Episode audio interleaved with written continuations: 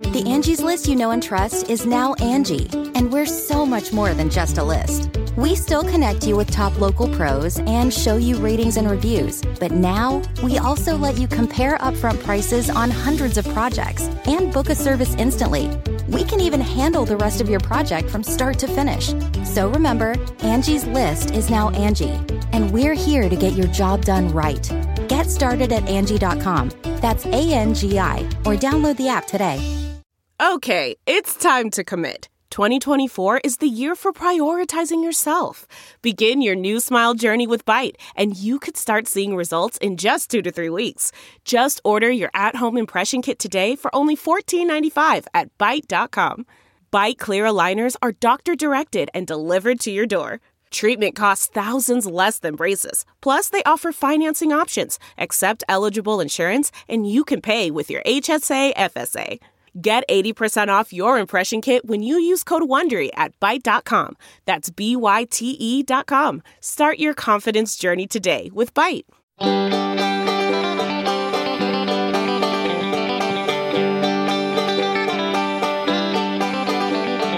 Welcome to the Caixin Sinica Business Brief, brought to you by SupChina. Each week, we bring you a roundup from the world of business in China from Caixin, China's authority on business and financial news, as well as interviews with Caixin Global reporters and editors. I'm Kaiser Kuo from the Sinica Podcast. And I'm Ada Shen in Paris. Chinese stocks fell to four year lows last week following a sharp decline in the U.S. But China's markets have been slumping since the beginning of the year, mainly on concerns about the country's economic outlook, making them some of the world's worst performers. The Shanghai Composite Index is down nearly 20% from the start of the year. But investors were encouraged by trade data released Friday that showed better than expected growth in exports. More on that in our interview section. Two years after becoming one of the world's 10 most valuable public companies, social networking giant Tencent has passed a less flattering milestone by crashing out of the same elite club. Tencent's departure from the global top 10 came as the company posted a 10th consecutive day of share price declines, amid the broader market sell off that saw China's two main stock markets plunge by around 6%. That sell off alone has seen Tencent's shares fall by nearly 20%, wiping out about $80 billion in market value. Those declines pushed Tencent's market cap down to about 320 billion, making it the world's 11th most valuable company. It was replaced at the number 10 position by US energy giant ExxonMobil and pharmaceutical giant Johnson & Johnson at number 9.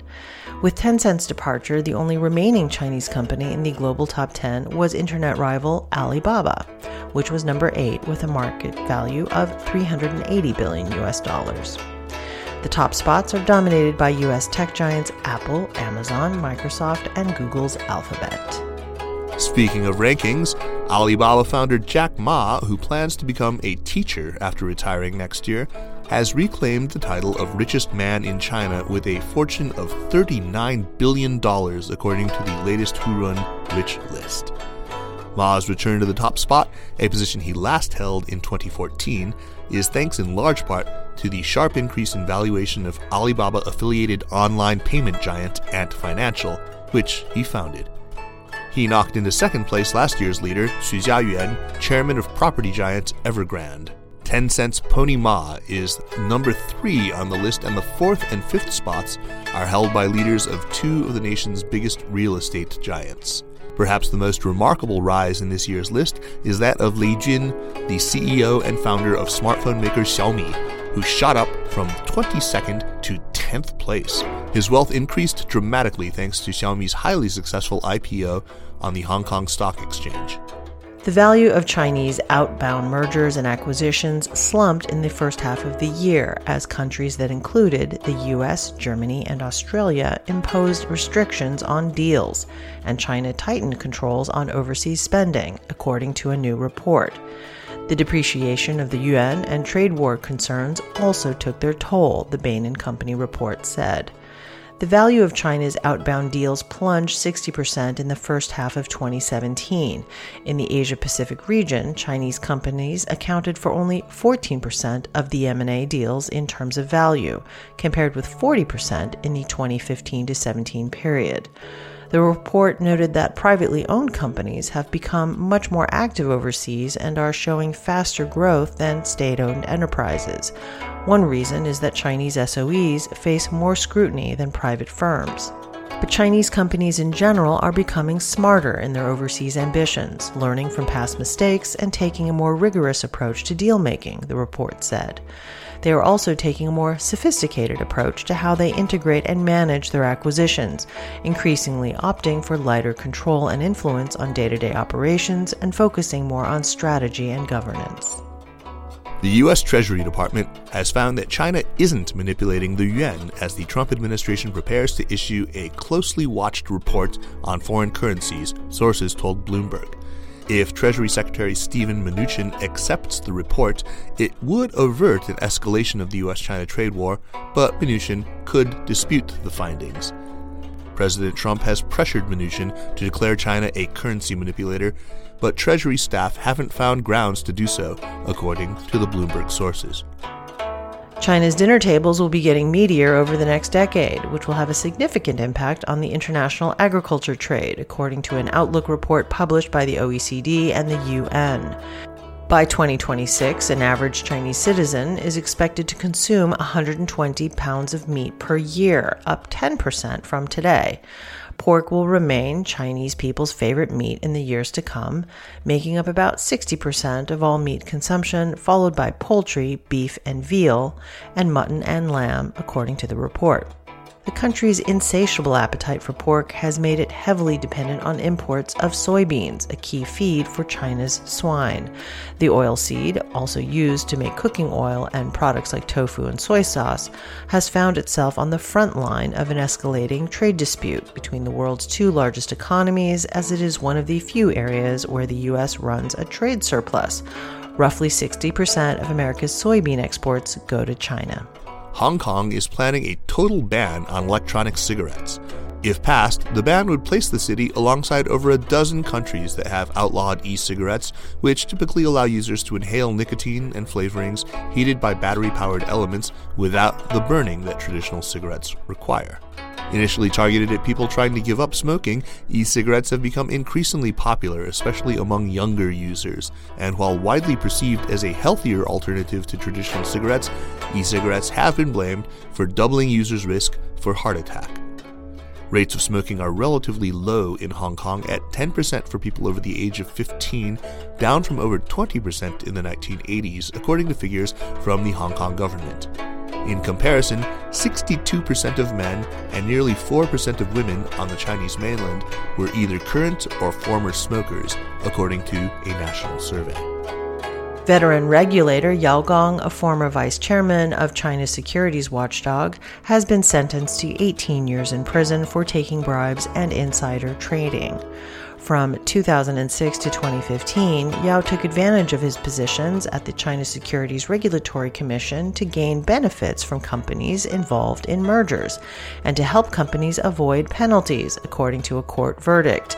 In return, he received bribes worth nearly 10 million US dollars paid through his relatives. He is also involved in insider trading in 2007 when he headed the CSRC department that reviews applications for IPOs. Yao is the latest official from the regulator's IPO department to be jailed for corruption. Last month, the Beijing court rejected an appeal by Li Zhiling against her bribery conviction. She now faces life in prison, the harshest punishment for graft ever handed to an official at the CSRC. Thanks, Ada. Let's turn now, as we do each week, to some of Caixin Global's reporters and editors for a closer look at some of the news of the week. First up is Fran Wong, economics reporter for Caixin Global. Fran, just last week the IMF had its big annual meeting, and Caixin Global was there and managed to get a face to face interview with the head of the People's Bank of China, China's central bank, Yi Gang. What is the takeaway from that conversation? What Yi Gang said was that China is confident that it can achieve its annual growth target this year, which was set around 6.5%. And what he also said is that the central bank's monetary policy making now is fully shifted to domestic economy, which in other words, I took it as a central bank statement that it will focus on supporting domestic growth while it makes monetary policy. Everybody knows that the central bank has been kind of uh, sending a signal of easing monetary policy stance by cutting the amount of cash banks are required to keep in reserves. And people all agree that this uh, shift of policy stance came as the trade dispute with the US has intensified and hasn't had any sign of easing in the short term. And also because of domestic issues such as uh, slowing credit growth amid government campaign to control debt risks. About the time you guys spoke to Yigang, uh, China's new trade numbers came in for September, and things looked a, a fair bit rosier for China's trade than many people had anticipated. Uh, is the trade war not having its intended effect uh, from Washington, or is it maybe not as, as bad as it turned out from Beijing's perspective? Well, um, yeah, export growth rebounded strongly and beat a lot of economists' expectation. But uh, it's widely expected that the strong performance could be unsustainable when the impact of the tariffs, including the one imposed by the US in late September, start to kick in in the fourth quarter. The strong export growth actually in September actually uh, was attributed to a number of reasons, including front loading by exporters to shun higher tariffs imposed by the US. So, is what we've seen then just a temporary respite, and uh, we're going to see an export slowdown then soon? Yeah, analysts are, are widely expecting export growth to cool in the coming months. And actually, a sign that the government has been expecting this change as well. It has taken a preemptive move this week by announcing that uh, it will raise tax reimbursement rates for exporters from next month to help them uh, ward off impact of, of the higher tariffs. Uh, so, so in short, we saw China appearing to weather the trade war storm, but we're also seeing China put in place some policies that indicate uh, Beijing expects things to get much worse. Then, right? Yes. Well, great. Thanks for talking to us, Fran, and we'll talk to you again soon. Thank you. Next up is Doug Young, managing editor at Caixin Global. Uh, Doug, you've got a, an auto industry story today focusing on a company called Brilliance Auto and its partnership with BMW. Uh, so, Doug, what's the story here? And maybe perhaps you can start with the backstory.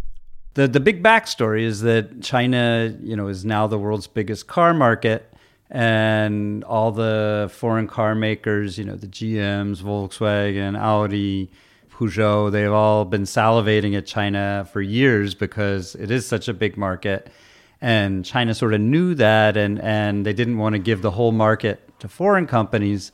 So from very early days, they said the only way foreign car companies can come in here is to do a joint venture. They put pretty high import taxes, so they couldn't really import that many cars.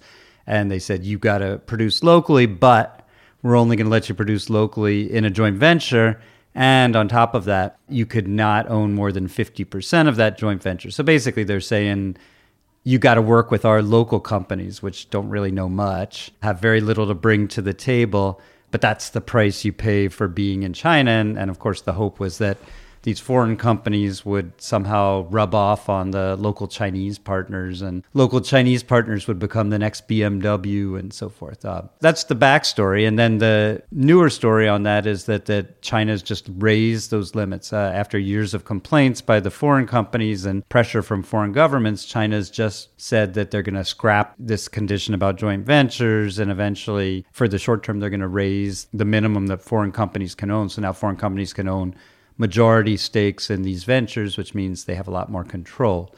So, with all that backstory in mind, what's happened is BMW basically, their joint venture partner was this company called China Brilliance Automotive. And they have just become the first company to essentially re sign their deal. And BMW is going to now get 75% of their joint venture.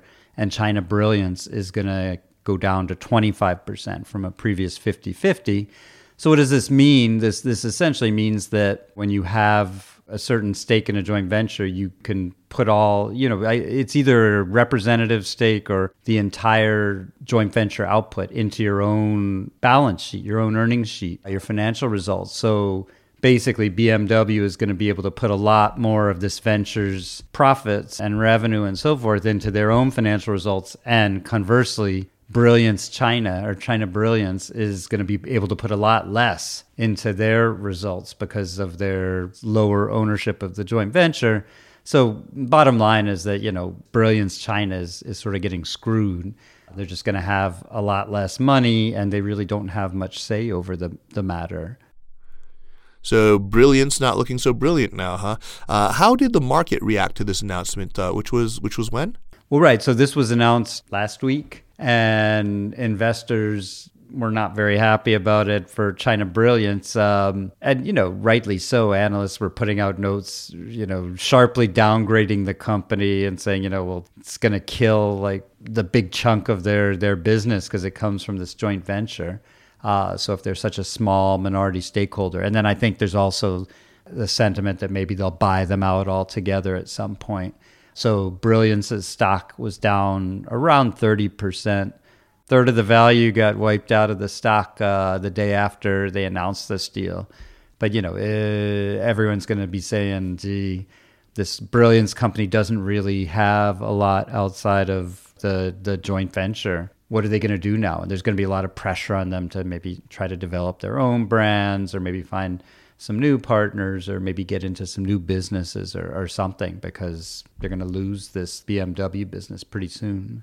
This is the first test case, really, then, for, for China opening up the automotive sector to majority ownership in JVs uh, by foreign partners. What does this tell us so far? Is this going to scare some players away? And I guess, secondly, did this unfold this way because of BMW's sheer size, its relative weight, uh, in what was, you know, a very asymmetric partnership? Yeah, I mean that's a, a, a, good question, and and everyone, I, I actually looked at some of the other stocks to see if the other Chinese automakers that had big joint venture partners were were plunging too, you know, because everybody was going to be worried that they would be next, and surprisingly, they weren't so you know what you're saying could be true. Maybe brilliance was just not a very good partner and and so people said bmw can easily go it alone.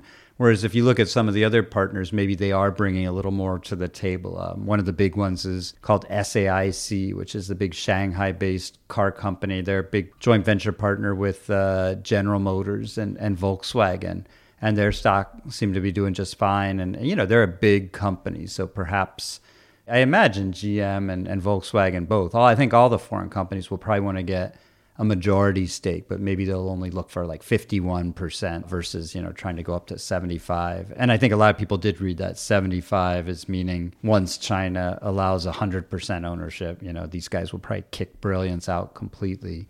It could end up shaking out on a company by company basis. Maybe the stronger Chinese companies will will do well, and some of the stronger Chinese companies do have their own legitimate own products. Uh, SAIC, you know, does have its own brand, whereas I think Brilliance probably didn't really have much of anything. Well, thanks, Doug, and we will check back in with you next week and see who has crashed. Ah, okay. Thanks, Kaiser. And that's this week's show. Thanks for listening.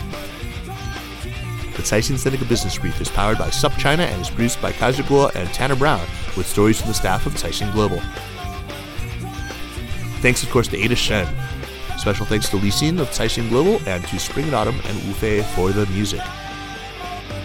Check out our new China Econ Talk podcast, as well as our flagship current affairs show, Sinica. And be sure to follow the news from China every day at SupChina. Sign up for our free email newsletter at supchina.com. Take care.